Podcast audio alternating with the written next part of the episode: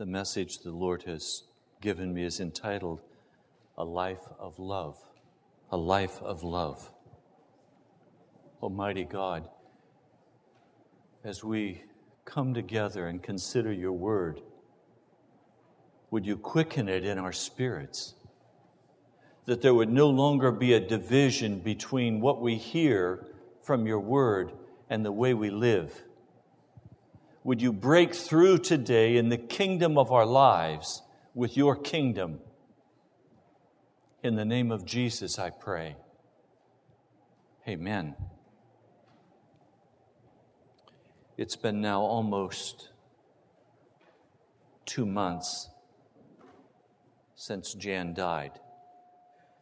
I was stunned by Jan's death because I believed Jesus would heal her.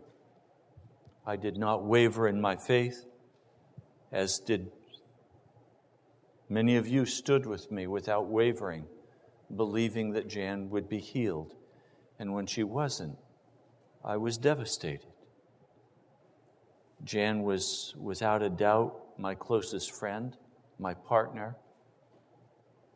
She was my life. We served Jesus together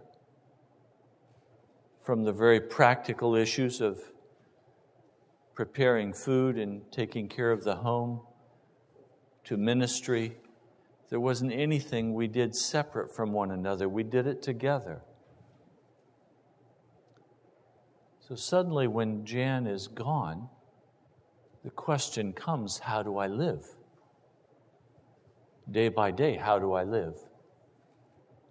From very practical questions as the food spoils in the refrigerator and I'm dumping it in the trash until finally the refrigerator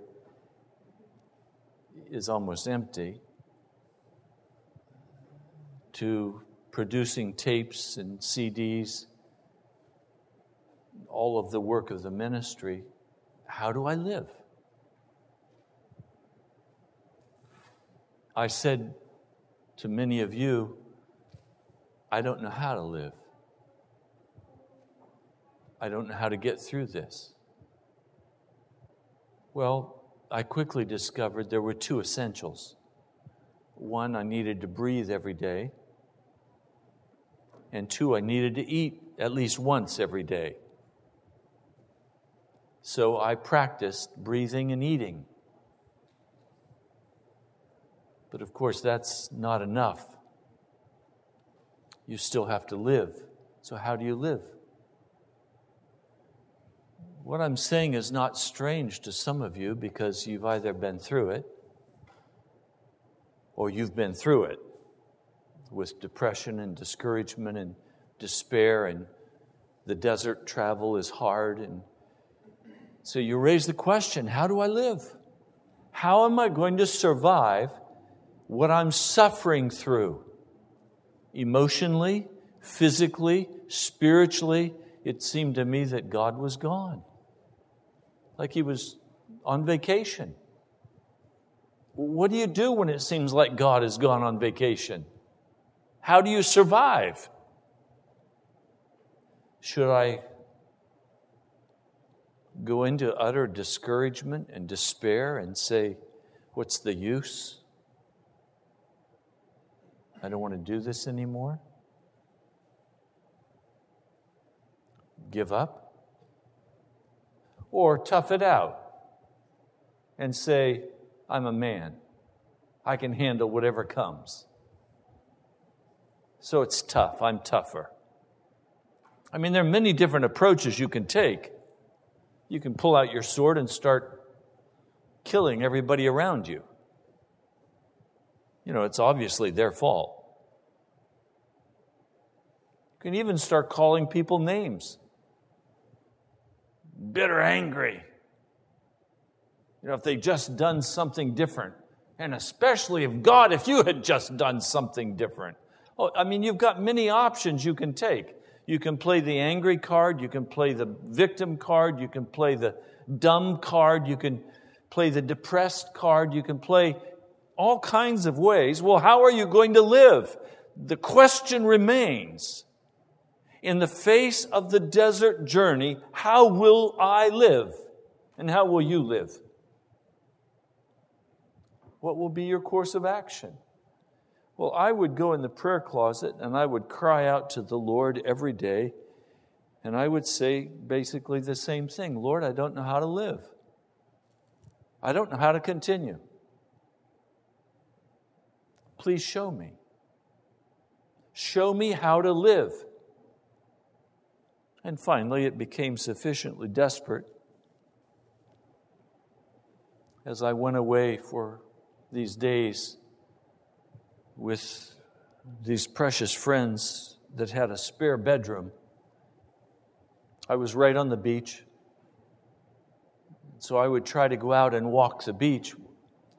Well, that was Jan's place. How do I live?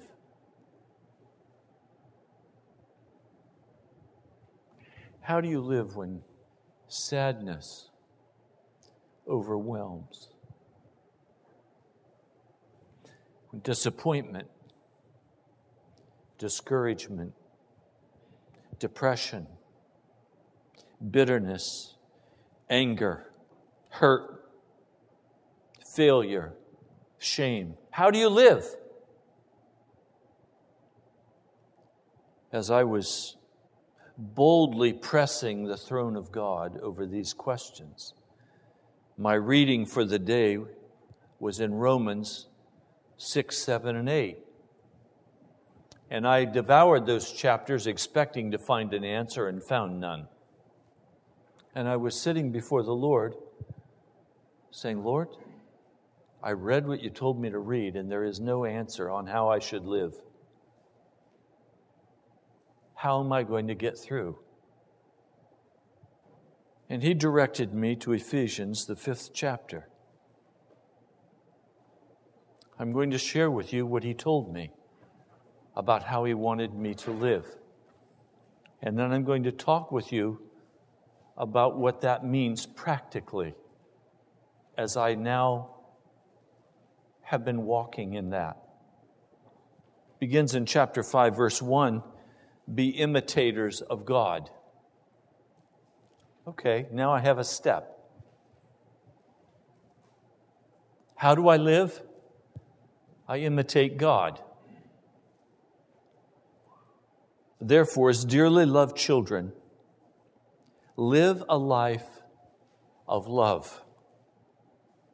Just as Christ loved us and gave himself up for us as a fragrant offering and sacrifice to God. Well, most of my life, I've been taught that the way you live is to gather everything in as close as you can, and then you give what you can out of that little bit that you have. But you give carefully. This is saying, live a life of love and the Greek word, of course, is agape, meaning self sacrificing love. But then the verse continues and speaks about live like God lived and choose to sacrifice your interests for another. Live a life of giving to others. Well, I thought about that and I said, okay, Lord, I'll buy that. I can live a life of love. I can give myself up for others. But I don't feel like I have enough to give anybody anything. I'm on empty. What do I have to give? And that's when he turned me back to Ephesians, the first chapter. We'll begin in the first chapter, verse 3. Praise be to the God and Father of our Lord Jesus Christ, who has blessed us in the heavenly realms with every spiritual blessing in Christ. It sounds as though the interpreters of this passage want us to believe that God blessed us, but it's all in heaven. There's quite a contention over this translation. It can just as easily be translated Praise be to the God and Father of our Lord Jesus Christ, who has blessed us with heavenly realms with every spiritual blessing. In other words, this is a heavenly realm that I'm in. And if I can begin to catch the reality that in this realm, God has blessed me with everything heaven has. Well, if that's true, I'm going to have to make a dramatic shift out of, I have nothing. What can I give anybody? I have to shift out of that lack mentality, that emptiness, to say, no, I've been given all the blessings of heaven.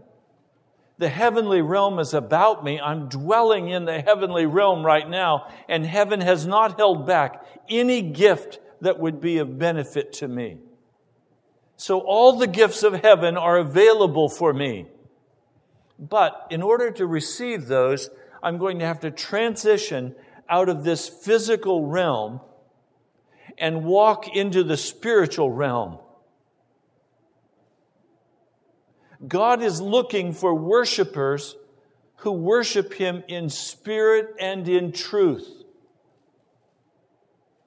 So, for me to walk with, with God and like God means that I no longer use as the frame of reference what's happening in the physical realm. Now, let's get real practical. Someone says or does something to you in the physical realm that makes you very sad in your heart and very uncomfortable. If you're going to remain in the physical realm, then you need to put your fists up and defend yourself. But we're not called to live in this physical realm. We're called to live in the spirit realm. We're called to walk with Jesus Christ in spirit and in truth. So, what another person does in the physical realm, I'm not oblivious to. I see it. My physical body can feel the blow. But I'm now one with Jesus and so I no longer choose to respond to a person based on the needs of the physical realm. Rather, I'm responding in the spirit realm the way I know Jesus Christ would respond. He goes further. Back to our passage in Ephesians, the fifth chapter but among you there must not even be a hint of sexual immorality. He's saying, don't live in this physical realm giving yourself over to the lust of the flesh. Don't do it because it will make it impossible for you to walk in love. It'll be impossible for you to walk in the spirit. You can't walk in lust and love at the same time. Impossible. Because lust is about satisfying the desires that I have and using another person to do that. Love is about choosing to give myself for the enjoyment of another, whether it be in marriage or whether it be with Jesus. It's giving myself for the enjoyment of another. There must not be any kind of impurity or of greed, because these are improper for God's holy people. Nor should there be obscenity or foolish talk or coarse joking, which are out of place, but rather thanksgiving. For this you can be sure no immoral, impure, or greedy person, such a man is an idolater, has any inheritance in the kingdom of Christ and of God. Let no one deceive you with empty words, for because of such things God's wrath comes on those who are disobedient. Therefore, do not be partners with them. For you were once darkness but now you are light in the Lord. Live as children of the light. I said, Oh, wait a minute. I'm told that if I want to make it through this deal, I'm going to have to choose to sacrifice myself to give to others. And I'm going to have to live a life imitating God. And as I live that life imitating God, the heart of the whole thing is to love. Without sexual impurity, without lust, without bitterness, without anger, without greed. I'm to live as a child of light, not of darkness. This is difficult for us to begin to get a hold of because we've lived almost our entire lives in darkness.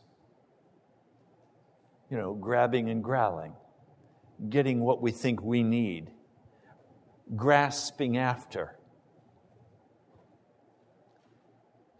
But the command is to live a life of love, giving myself for another person, walking in the light and not in the darkness. Then he specifically says there are three aspects of living as children of the light. The first one is goodness. When you look in the Greek, you find it means uprightness of heart, it means kindness. Kindness. Then righteousness. Dikasune is the Greek root word that's being used here. Literally, righteousness is to be made acceptable to God. I'm to live a life that's acceptable before God. Not a life where I'm grabbing for what I want and demanding that the world work the way I want it to work. Now, let me be straight. I wanted my wife to live and not die. I believed that God told me that she would be healed. She's not. She died. Oh, I know. She's healed for eternity. She's with Jesus, but she's not with me. My bed is empty. My bathroom is empty. My kitchen is empty. My house is empty. I rattle around in it. So, what am I to do? I'm to live a life day by day of loving other people. I'm to fill my time and to use my energy to love other people. Whether that's in the grocery store, with friends, in a ministry setting, I'm to give myself, I'm to pour out instead of grabbing to pull in. So that means no angry words, no sharp words, no judging words. It means not cutting off, not running, not being a victim, not complaining It means not feeling sorry for myself. It means instead focusing my attention who needs my help? And where can I be contributing something of value? Even though I'm not going to get back from that what I most desire. You know what I most desire. I desire to have Jan with me. That's not going to happen. So I have this journey now to take until I die or until Jesus comes. So, how am I going to journey? I'm going to journey as a child of the light, giving myself to love other people without judgment. Well, practically, what's that look like? I was sitting in a restaurant talking with my waitress, and you know what I'm going to ask right off. Are you a follower of Jesus? She thought about my question for a moment. She said, You know, I don't, I don't think I am a Christian. My mother and father were not religious people. My grandma was, but they weren't. I've never studied. I'd have to study to see if I was a Christian. I believe in God, but I don't know about Jesus. Do you have a Bible? Well, yes, I have a Bible, but I can't understand the language. I said, Oh, you mean you have a King James Version? I don't know what it is, but I can't understand it when I read it. I said, Well, would you like a Bible? Oh, I would love a Bible. Well, I'll get you one. So off I went to the Bible bookstore. And of course, now comes the hard part. Very limited amount of financial resources. So I quickly go and see where there's a paper Bible. And the Lord whispered to me, Would you buy that for yourself? no, Lord, I wouldn't. All right, a bonded leather. Would you buy that for yourself? No, Lord, I wouldn't. Then why would you buy it for me? Oh, Lord. And so I went and found a beautiful leather bound. And I purchased it. I drove back to the restaurant. I found her and gave her her first Bible, her first real Bible. And I walked out. Now, what did I just do? Well, from the flesh, what I did was crazy. I didn't have the money to do that in my flesh world. But in the spirit, that was a gift to Jesus. Walking, meeting a man. I don't want to talk to him. I want to walk. Self sacrifice. Stop and talk. So I broke the rhythm of my walk, sweats pouring down my face, standing out in the hot sun. Talk to him. Doors open like a barn door wide open. Talk to him. Self sacrificing love. You begin to walk this out, and you're constantly asking Jesus, What do you want me to give? And the flesh rises up and says, Okay, I'll give everything. I'll be in poverty. It doesn't matter to me. I'm tough. And Jesus says, No, I'm not asking you to be in poverty that someone else could be enriched. I'm just asking that you walk in the light with gentleness, with mercy, with kindness.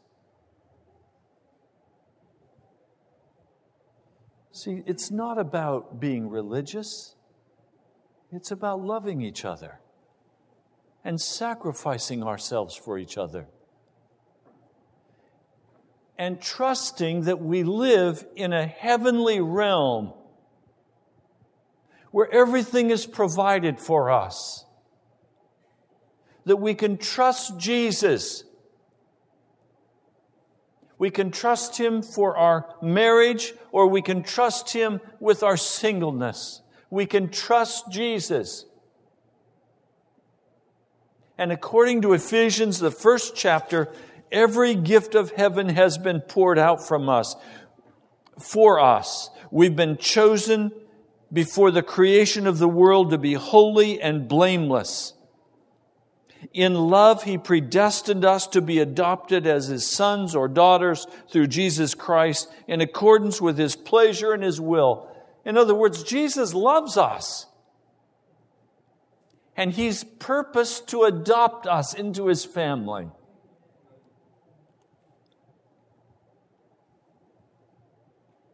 In Him we have, in verse 7, redemption through His blood, the forgiveness of sins and the Greek word for forgiveness of sins literally means to release from bondage, to release from prison,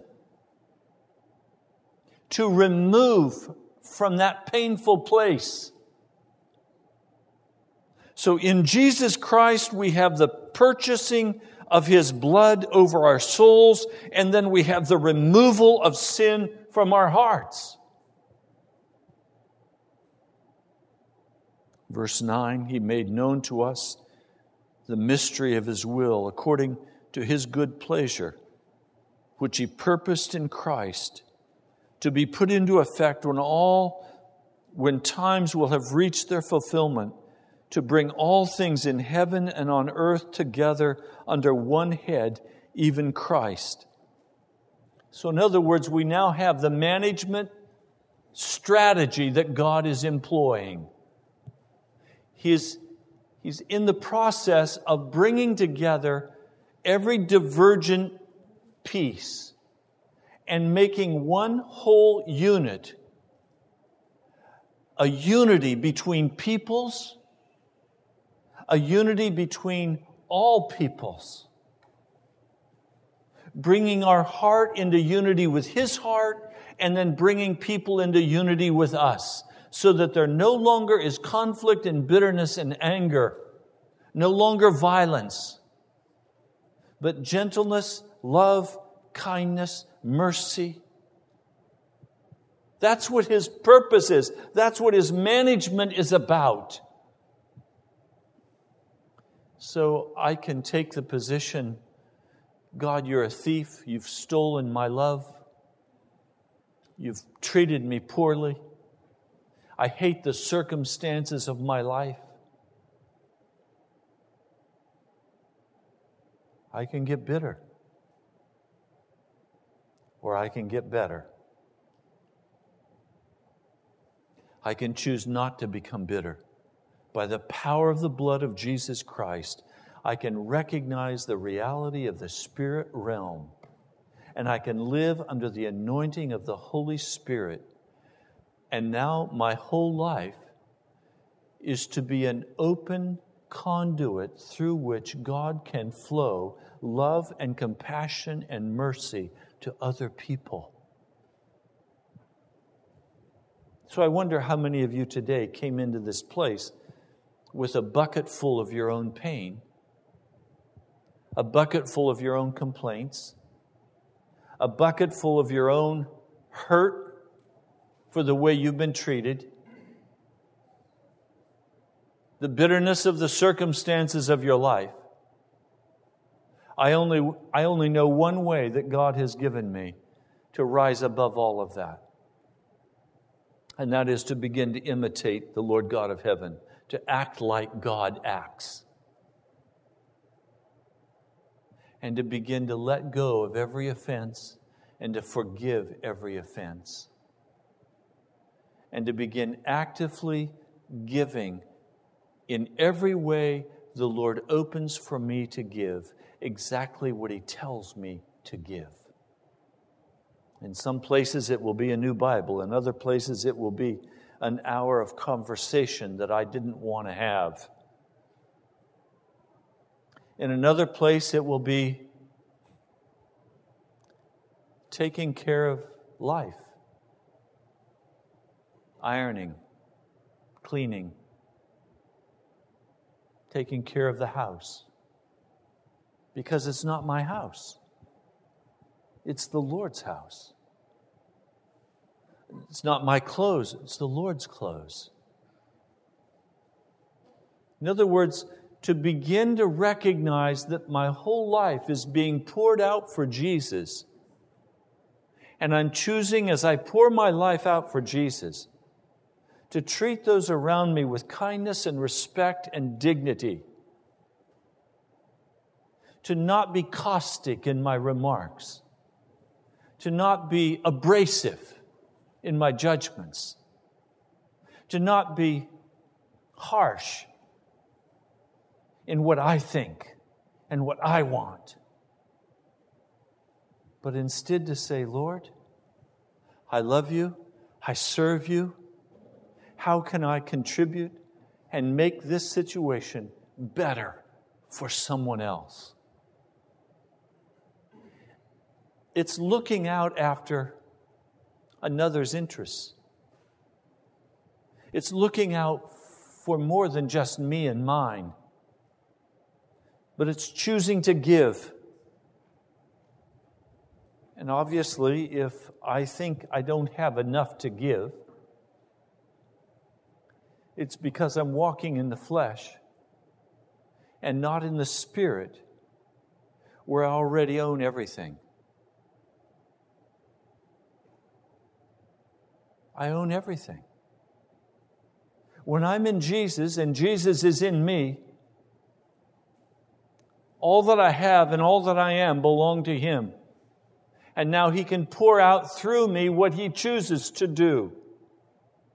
Now, does that mean the tears are gone? No. Does that mean I don't have to deal with the pain of the physical body? No, I still have that. I still have loss. I don't deny that. But I can't let that control my life. I can't let disappointment control my life. I can't let the circumstances dictate who I am. Jesus Christ is the one who dictates who we are. So he's very practical. Live as children of light. The fruit of the light consists in goodness righteousness, and truth. Find out what pleases the Lord. Have nothing to do with the fruitless deeds of darkness, but rather expose them. Do you realize everyone would have loved Jesus had he not exposed their sin? But he exposed their sin and they got angry about his exposing their sin. See, I can be very peaceful and very calm and, and very loving until I'm uncovered. Then I have to make a decision. Am I going to repent? Turn from the darkness? Or am I going to be an octopus? and throw up a screen of black ink so nobody can see anything. And I can scoot away in the darkness and leave the drama I've created behind. Are any of you drama queens and kings? Do you know what I mean by a drama queen or a drama king? Go into a room and immediately you can stir up a battle. Say something that makes somebody be on guard come in and just begin to push antagonism. And then you get to slip away and leave the mess, and nobody's seen you for who you are. Well, the scriptures are saying, have nothing to do with the fruitless deeds of darkness, but rather expose them, uncover them, call one another lovingly to be accountable in the truth of Jesus Christ.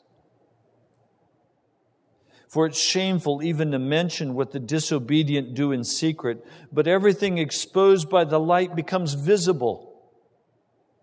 For it's light that makes everything visible. If you begin living as a child of the light, nothing's going to be hidden around you because you're going to see it all. And then you have to make a decision. Are you going to go join that darkness with anger and bitterness? Or are you going to walk in that in such a manner that love is spread and covers the sin of another? Find out what pleases the Lord. I challenge you to wake up in the morning and say, Lord, what could I do today that would please you? What could I say today that would please you? How do you want me to use my time?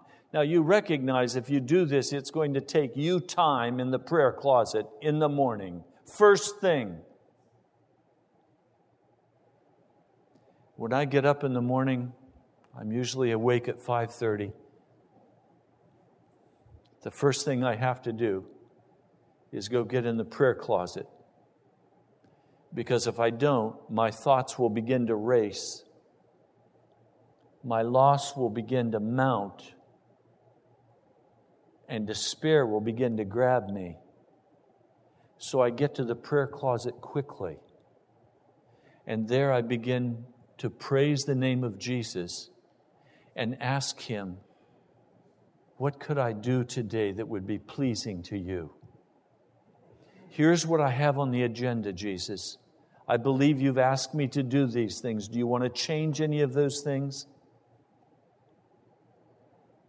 Now, you have work assignments. You're supposed to be at Verizon, or you're supposed to be at Absolute Insulation, or you're supposed to be wherever it is you're supposed to be. The question is as you go to that place, what does Jesus want you to do? How does he want you to be? Could you imagine a Christian walking into his place of work with a frown on his face, grousing with other employees about not getting his cup of coffee? I don't think that's going to happen with a Christian. A Christian is going to walk in with a smile on his face, joy in his heart, prepared to make a contribution that day, no matter what it costs. He's not going to go in antagonistic, bitter, angry, grousing about the pay. He's not going to gather around the water fountain having gossip discussions about so and so and how stupid they are. It's not going to happen. That's the way of darkness. A Christian is going to instead have nothing to do with the shameful darkness. But everything is going to be exposed by the light of glory that is upon his heart and upon his face. For it is light that makes everything visible. That is why it is said, Wake up, O sleeper! Rise from the dead, and Christ will shine on you.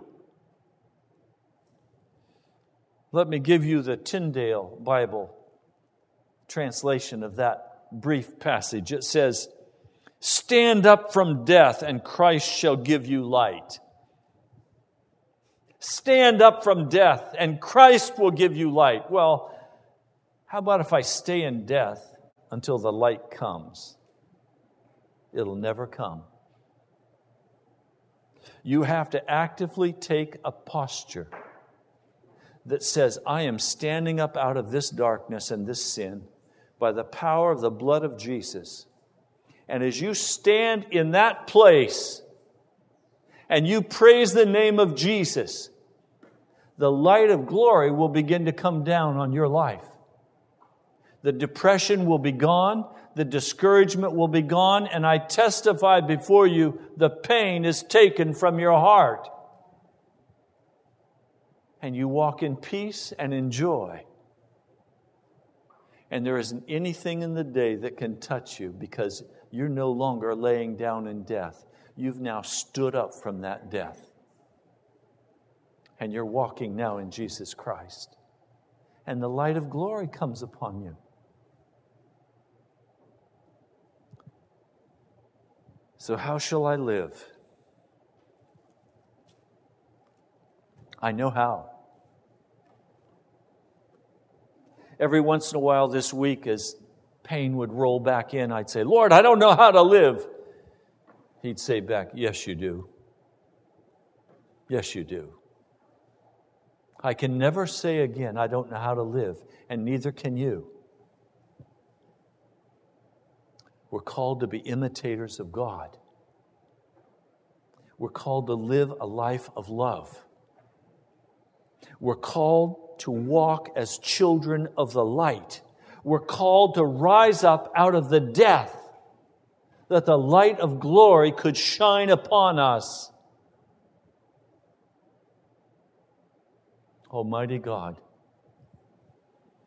we need you to come down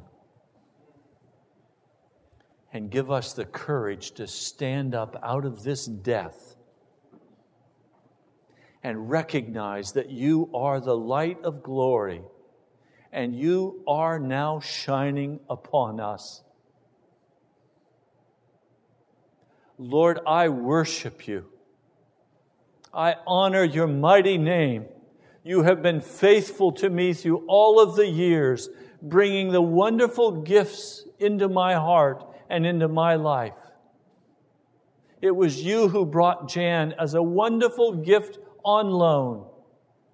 And I thank you for her life. I thank you for her testimony. And I thank you that she is safe in your arms. Life nor death cannot separate us from your love, Jesus. And I worship you today. And I refuse to lay down in death. I will walk in the light. In Jesus' name, amen.